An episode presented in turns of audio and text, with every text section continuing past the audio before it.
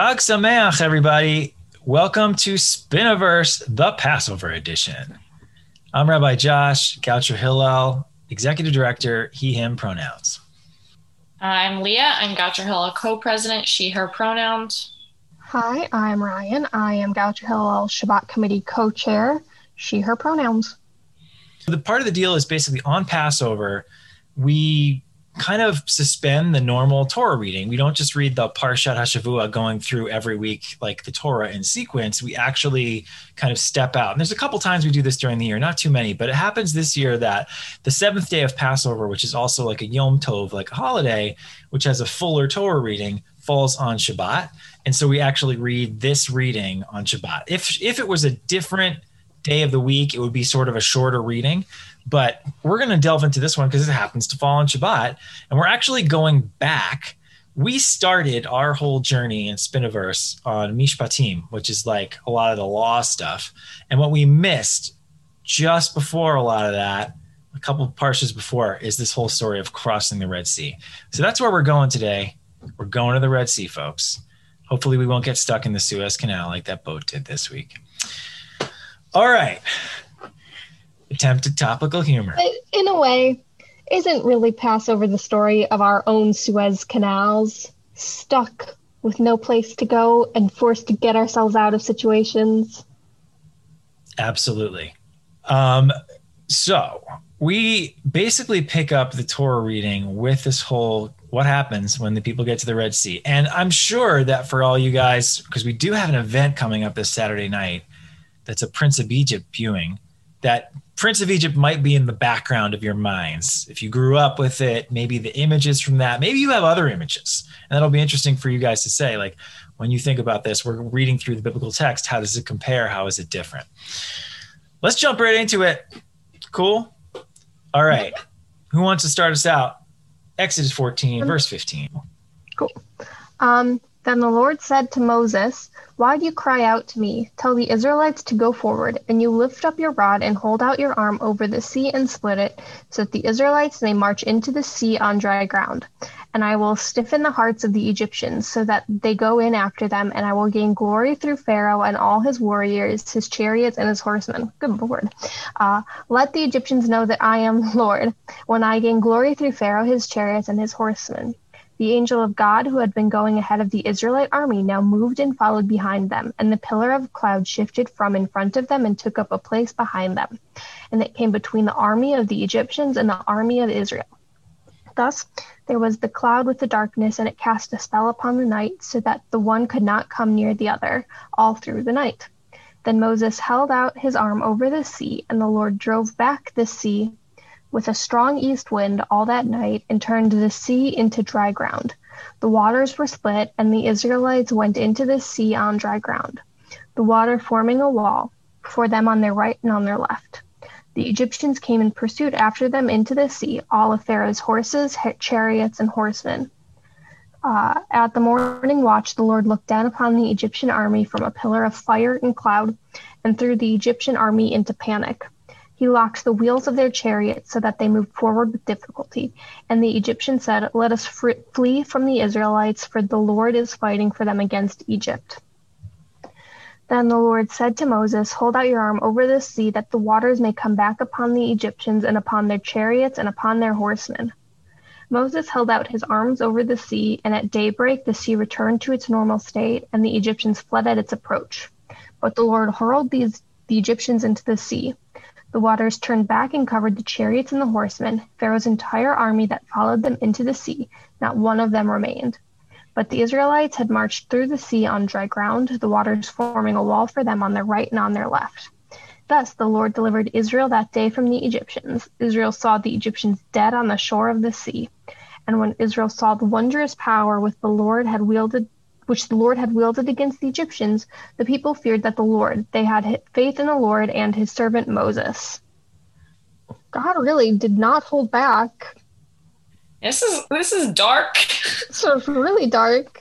I know um, a conversation that is often had is kind of like if everyone was created by God in the image of God, God's still killing all the Egyptians.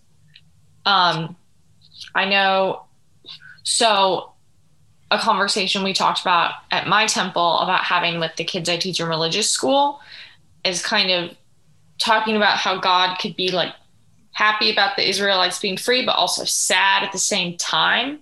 Or a story. I read this story somewhere. I don't know how accurate it is, but like angels celebrating the death of the Egyptians and God telling them not to because they were still lives. And even though they were chasing the Israelites and they were trying to make them slaves, you don't celebrate the death of anyone, even when it's an oppressor. Yeah, So that's what comes to my mind. that, but th- those are all the stories I've heard too, and they are based on midrash, like you know, rabbinic readings of the story.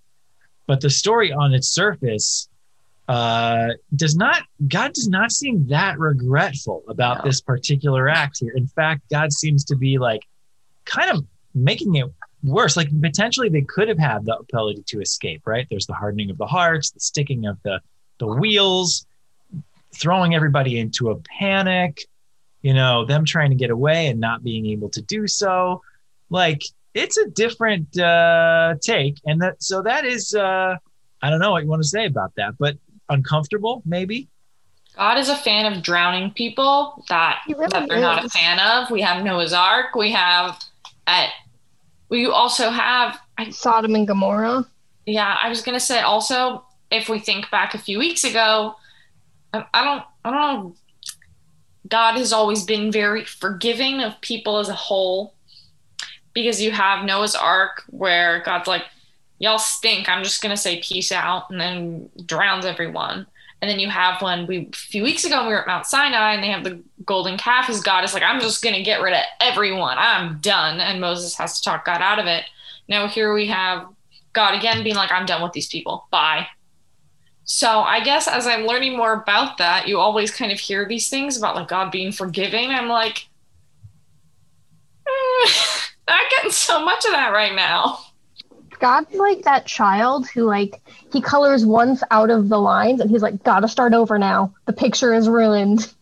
yeah i mean well there are different uh even in the torah you get different versions of god right like you get you get some of the compassionate god you know who forgives and then you get this is god the warrior and it kind of shows up actually right after is the song of the sea. Maybe we can read a little bit of that. And it it glorifies that god right? So this is uh if you were list if you if you watch prince of egypt there's this part that goes with the there will be miracles you know Yeah. that they bring in some of the verses of this.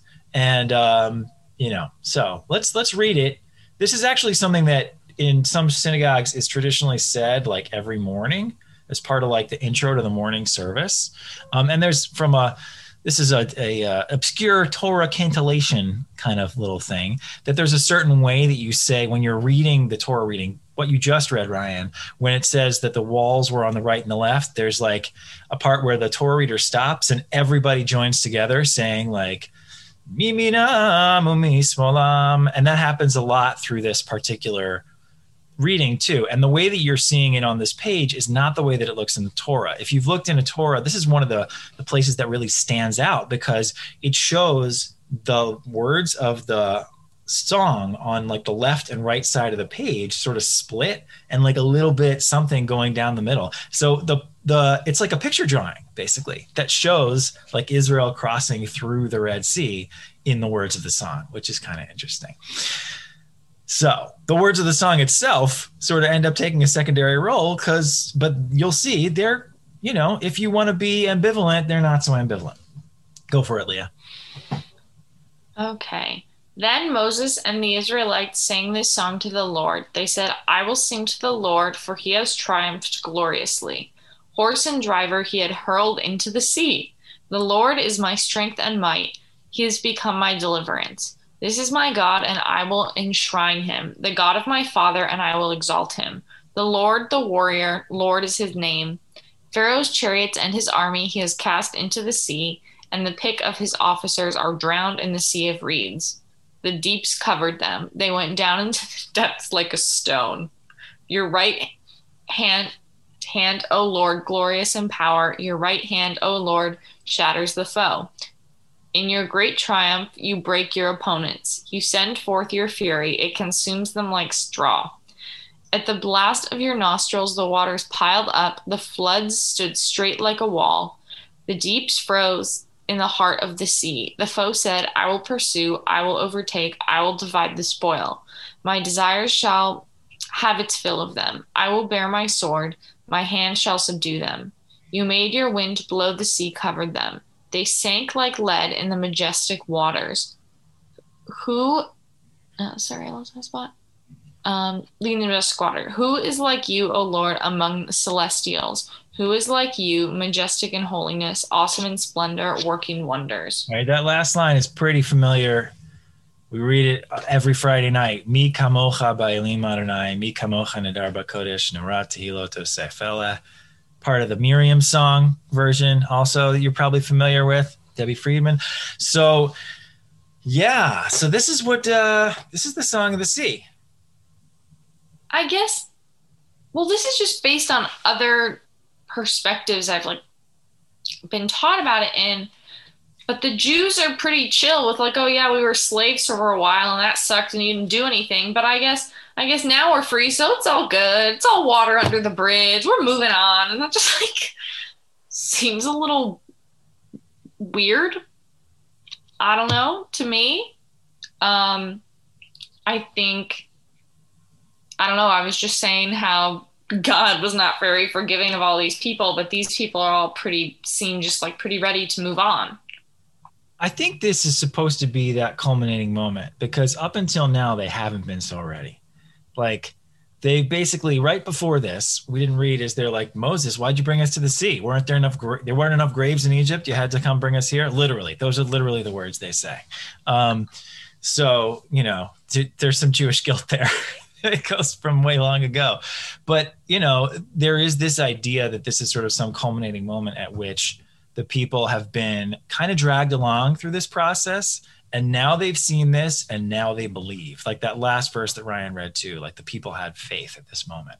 Is this what they needed to see, you know, in order to believe? Can you imagine yourself there, I guess, too? Like, what would that be like? Um, to see your oppressors drowned, you know. Um, at that moment, when you've just exited slavery, is there some sense of righteous anger, of the tables being turned, of you know something being fulfilled that finds its expression here? Um, yeah. I personally find it very contradictory of God to be mad at people for celebrating the death of Egyptians that enslaved them for 500 years, especially when God did absolutely nothing for 500 years to free them. Like, I, I don't know what else he kind of expected from them. Like, if I if my people were enslaved for 500 years, brutally mistreated, children killed without mercy, and then told not to celebrate their deaths, when like you could have prevented this, you could have saved us sooner, sounds really. I I don't like that. I makes me very unhappy. I just find it very hypocritical and very contradictory. Yeah, I think the thing is, it's thinking about it also, thinking about this text in historical layers makes a little bit more sense of it because when it all is happening at once, yeah, there's going to be contradictions. But the idea of that midrash that Leah brought in, you know, about God saying to the angels, don't celebrate, is that's written thousands of years, you know, after these texts are first kind of written or shared.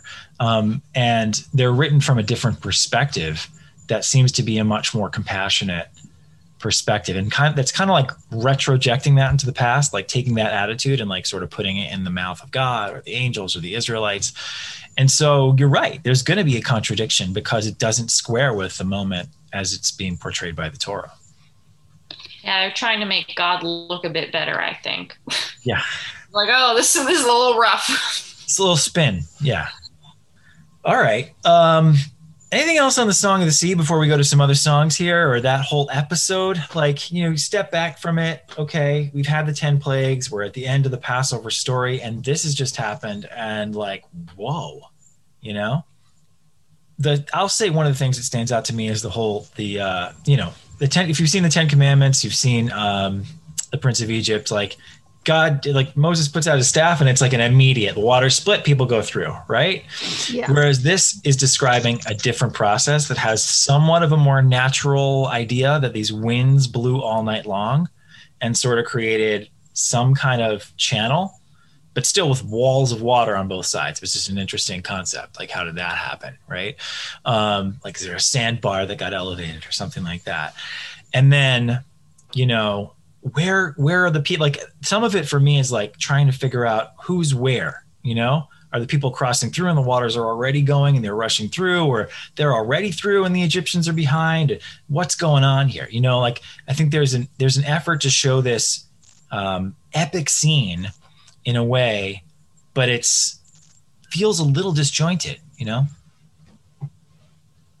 Yeah, it, it feels like it, it's hard to describe, but it's sort of like they can't come up with what story would sound better. Like, say more about that so I've been kind of like thinking a lot about this, and this goes to more like my personal beliefs of like God and how we view God and how we kind of view Him as we view humans. Um, but it's all it just kind of sounds like like we talked about they needed something to be amazing to kind of make up for God being so like for example you like you hear like you know in like movies or stories like there'll be the character who doesn't like have their father like there at all and then the father like randomly shows up with like big expensive presents and then like ducks out again. Kind of the same vibes. Like I I see that. like hey wasn't around for 500 years but i'm going to get you out of this. I'm going to split the scene this really grand gesture and then i'm going to tell you that you suck for celebrating the death of the people who killed you and hurt you and oppressed you Yeah. bye This kind of brings in my own like personal, I guess, like philosophy of life. I just kind of some people they're like they talk and they're like everything happens for a reason. And I just like God isn't up there playing some giant like game of The Sims with all of us. Sometimes I just it kind of people should be able to be mad about things that are happening to them and be like what is going on? Kind of like you were saying ryan it's like someone steps away and you're like what where'd you go? Why is all this bad stuff happening?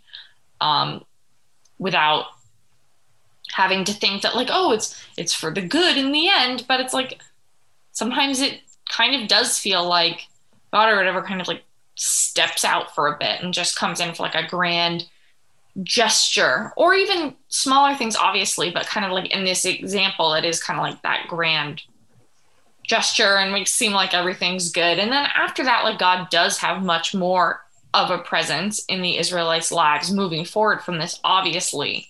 But it's just like you're like wh- where were you before this? Like what were you up to? If it's the chosen people who else were you with? Like Yeah, it's like God comes in like expecting this grand like welcome home after being gone for like centuries with no explanation and no like communication. And then he's like, I'm home and expects everybody to be cool with it. Like I don't know. It- just oof like makes me a little uncomfy. Like I think it's unrealistic. yeah the expectation that it would all sort of work out easily and maybe explain some of the problems that you have for 40 years in the desert you know afterwards reestablishing a relationship when abandonment has happened is a really a monumental task and it doesn't always go you know even go well forget go well it doesn't always go you know? So you have a point. You have a good point. Um I it's interesting because I'm thinking about it from the perspective of the people and the people who are trying to tell a story about an experience that they had that they're trying to make sense of. Um, and the experience is one of being outsiders, being oppressed, and then somehow, some way finding home um, and trying to like make something out of themselves when ultimately they've been kind of um, kicked to the curb. They they are not like, you know, they we you know they are they, they call themselves the chosen people. We call themselves the chosen people, but we did you know we have this whole history of not being there in our land. You know, both in biblical times of Abraham and his generation leaving, and then you know in historical times after the destruction of the temple and all of that. And yet we still have a connection to this land. So it's a it's a tricky story to tell. I think I would connect more to that story if God wasn't the savior.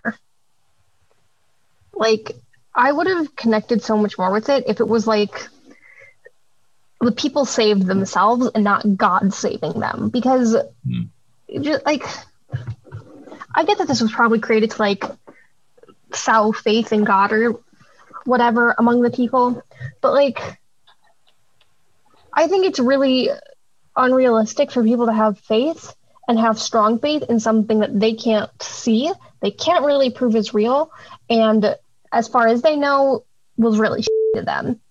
So I I think like I think if we want to celebrate that people are finding a home and like they've like you know fought their oppressors off, I think God needs to like not be there for that because in the grand scheme of things, he came in at the last minute and stole the thunder. It's like if you come to a Shabbat service where we do Shehecheyanu moments, we actively say, don't say something like getting a good grade. This is obviously not a comparable event. At my temple, they always say, like, don't say a college acceptance. They're like, those are things you did. Don't downplay your achievements. Like, you do things for yourself. I guess a lot of it probably also goes to theology and what you think about God. You know, it's like that probably to me, I, you know, there's a part of me that, and that's always evolving. It's always evolving and changing in terms of my sense of what I think of God as. Um, but I don't tend to think of God as like active in history in the way that these stories tend to portray God. Um, I think as of God as kind of like acting through people and through like our best intentions and um, you know goodness of nature. And not that I would say that anybody else has to have that theology or that's an answer, but in some ways, I guess for me, um, I see the people having an attempt to create an image of God that works for them. And while that Im- that image of God that worked for them a long time ago, maybe very obviously will not work for us right now, you know. And yet we're we still have this like this text as a heritage, and you know we talk about it and we think about how we would either reinterpret it, reconstruct it, or deal with it some other way. Yeah, we talked about it a little bit, but I think it's really hard to apply biblical morals and biblical things to modern day situations. And I think it's really important to study our history and to study our past and to study these texts as to how they like related they relate to our history and our ancestry. But I also think that if like this way of connecting with God and this way of like portraying God just doesn't work in a modern setting. And you know what? And that's part of why like Torah reading is mostly usually done in the original because it's something we do ceremonially. And so some of these texts, yes, we do interpret, we read them, but some of them it's like we just connect with them through hearing them. Um, another thing I would just this is bringing up for me is I don't know I've never brought it up before, but um, AJ Jacobs wrote a book called The Year of Living Biblically, which I definitely recommend if you want to, you know, just dealing with what you're saying, Ryan. Like he tries to like observe a lot of things exactly as they were in the Bible in like modern times, and um, it, it's funny, you know, like there's there's a lot of funny things where it just like it doesn't work, you know. We have to go find a bunch of dolphins. Yeah. I think the one that I'm remembering right now is where it says something about you shall stone an adulterer and I don't know, he's standing in Central Park and he just assumes that certain people might be, and then he throws like pebbles at people. There's some of it that's just really funny. Um, and some of it, you know, that he's trying to make sense of how people utilize the Bible now. Um, all right. Well, that was a lot. Um, I'm going to maybe skip this next text, which is from Samuel, and maybe come to a concluding text. So I'm, I'm skipping the Haftorah one, um, which is similar in some ways to the, the Song of the Sea, but it's David's personal salvation of God. So if you want to check out the Haftorah, feel free to look at that. It's in Second Samuel. So we're looking at a totally different form of biblical poetry right here. So when I say Megillah, what do you usually think? There's one for Passover. There's also other ones for other holidays. Yes. I learned this when I taught it to my third graders. There you go. So you might think of Megillah Esther, which is we read on Purim, like that's the Megillah, right? Well, there's actually five Megillahs. Megillah really means a scroll, usually a scroll that's a one-handed scroll. So either it's not on a like the thing, the staves that the Torah is on, or it's on like one side, and that's how they were stored, you know, back in back in those days. So the five Megillahs that we have correspond to five holidays, usually pilgrimage type holidays that we have. Um, Purim, Esther, um, Kohelet, which is which is um, Ecclesiastes. That's one we read on Sukkot. Um, then we've got Eicha or Lamentations, which we read on Tisha B'av, the ninth of Av. Ruth, which we read on Shavuot, and then Shir HaShirim, Song of Songs, which is love poetry, supposedly written by Solomon, and we read it in the springtime at the rebirth of the world on Passover. Not widely known. So um, we're going to jump a little bit into Song of Songs, a totally different kind of biblical poetry, and would love your take. There's not any God in this one, guys. So kind of move on to a different conversation, but uh, thinking about like our people's history, how this is a part of it too. Okay, anybody want to jump in and read Song of Songs, chapter two? I will. I am a rose of Sharon, a lily of the valleys, like a lily among thorns so is my darling among the maidens. Like an apple tree among trees of the forest, so is my beloved among the youths. I delight to sit in his shade, and his fruit is sweet to my mouth.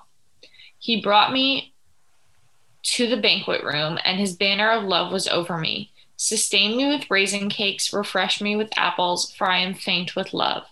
His left hand was under my head, his right arm embraced me. I adjure you, O maidens of Jerusalem, by gazelles or by hinds of the field, do not wake or rouse, love until it please. Hark, my beloved, there he comes, leaping over mountains, bounding over hills. My beloved is like a gazelle or like a young stag. There he stands behind our wall, gazing through the window, peering through the lattice. My beloved spoke thus to me Arise, my darling, my fair one, come away. For now the winter is past, the rains are over and gone. The blossoms have appeared in the land, the time of pruning has come. The song of the turtle dove is heard in our land. Thanks. Those last verses are part of why we actually read this right now. Okay. What do you think about it? This is so weird. if somebody read this to me, I would I, I would cease contact. Right, I, you should you should like open a dating app and just send this whole thing to someone. I honestly will. I will take a video and post it to the Goucher Hillel story of me sending this to a Jewish boy. I will do I wonder it. if they'll recognize it. Maybe. Um, this is I don't like how this reads. Like it's pretty. There are parts of it that are pretty, but this just reads like she's being stalked. Well, it's interesting because it's actually mutual. The the voice in this the voice in it changes from the male to the female voice, and you know it is sort of I guess heteronormative. And say as many texts in the Torah Tanakh are, but um, it sort of leaves a little bit more room for ambivalency around that actually, um, and it's you know so there's sort of a story loosely being told, but it's not clear that it's like a narrative and what's happening at each point. Um, but a lot of it is like this. So there was there was argument among the rabbis this whole question of like which books would make it into the Tanakh and which wouldn't you know which ones got, got on the cutting floor because there were other books that didn't make it in. Um, and there was a like wide agreement though that people thought that maybe this didn't belong in there. No this became actually the holy of holies. You know like this was something that was there forever. Um, so yeah I found it strange, I guess, that it's considered this holy text when it's just kind of like two people talking about how much they love each other. I don't know. Maybe I'm like not not reading into it enough, but I'm like, like yeah, they talk about the beauty of spring, but mostly it's just kind of like this like love between these two people, and it's a little creepy. But um, Romeo and Juliet vibes. Yeah, but it's like I don't really see how it fits into being like a holy text because it really doesn't reference like like obviously there are holy texts that don't really explicitly talk about God, like in the story of Purim a lot of the time. But that still like is around Judaism and the Jewish people, and this one is just kind of. So here's a question about that: Is it really so? Many traditional commentators say yeah, it looks like it's about two human lovers, but this is really about the love relationship between Israel and God. Saw that one coming from a mile away. yeah, right? Hold it. Saw that coming. But others would say, yeah, that's kind of a cover to let it be in, but really, like, no, we really just want to have some love poetry as part of our holy scripture, you know? Like, um, I wouldn't call it our Kama Sutra, but you know, it definitely has, you know, certain elements of it that are close to erotic in some ways. Um, and you know, is that okay? Is that good? How do we feel about that? I don't know. I feel like it's it's like a bit of a stretch. I feel like it's when your English teacher is like, now, when the person writers is like, and the, what do they really mean by that? And they're trying to get you to get some like wild meaning out of this text that's like really straightforward. Or if people like read hugely into this meaning of a song about being some like really deep thing, and then they ask the writer, and they're like, yeah, it was about rain, or like something like that, just like way overrated into something with trying to make that connection. I don't know. People can obviously view it in whatever way is most meaningful to them. That's like what religion is, in my opinion. Um, but like, I don't know, doesn't kind of like stand out to me as deeply spiritual, I guess.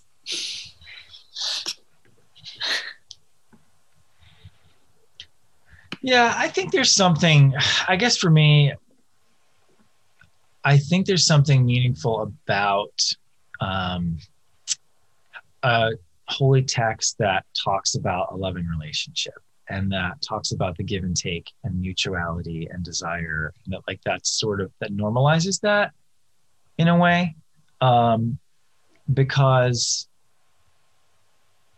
i guess i want to think about judaism as like love positive sex positive, pos- you know, positive about relationships in general. Um, and um, I think this text gives a certain amount of like, I don't know, exploring of another aspect of the human condition that's a part of it. And it's not all, you know, temples and sacrifices and rituals in terms of what life is about. Um, okay. I'm not a huge fan of poetry in general. So this does not connect, like, poetry does not connect for me. I don't, I don't like poetry, so. Yeah. Um, all right. Well, we've checked out some definitely some interesting things, stepped out of our normal rhythm. And I think there's been some interesting stuff this week. And we'll get kind of back to our regular rhythm with Leviticus next week. And we will do some some kosher stuff. So stick with us then. Have a happy rest of your Passover holiday, everybody and we'll see you next week. Be on the lookout for when I send the Song of Songs to a nice Jewish boy on a dating app. I'll post then, the story. Then it will find its utility. Yeah, so excited. Poetry at the end.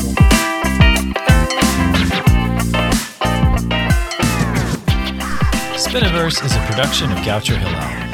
If If you'd like to look at the text that we've been studying today, take a look at the link in our episode description. Have a wonderful week.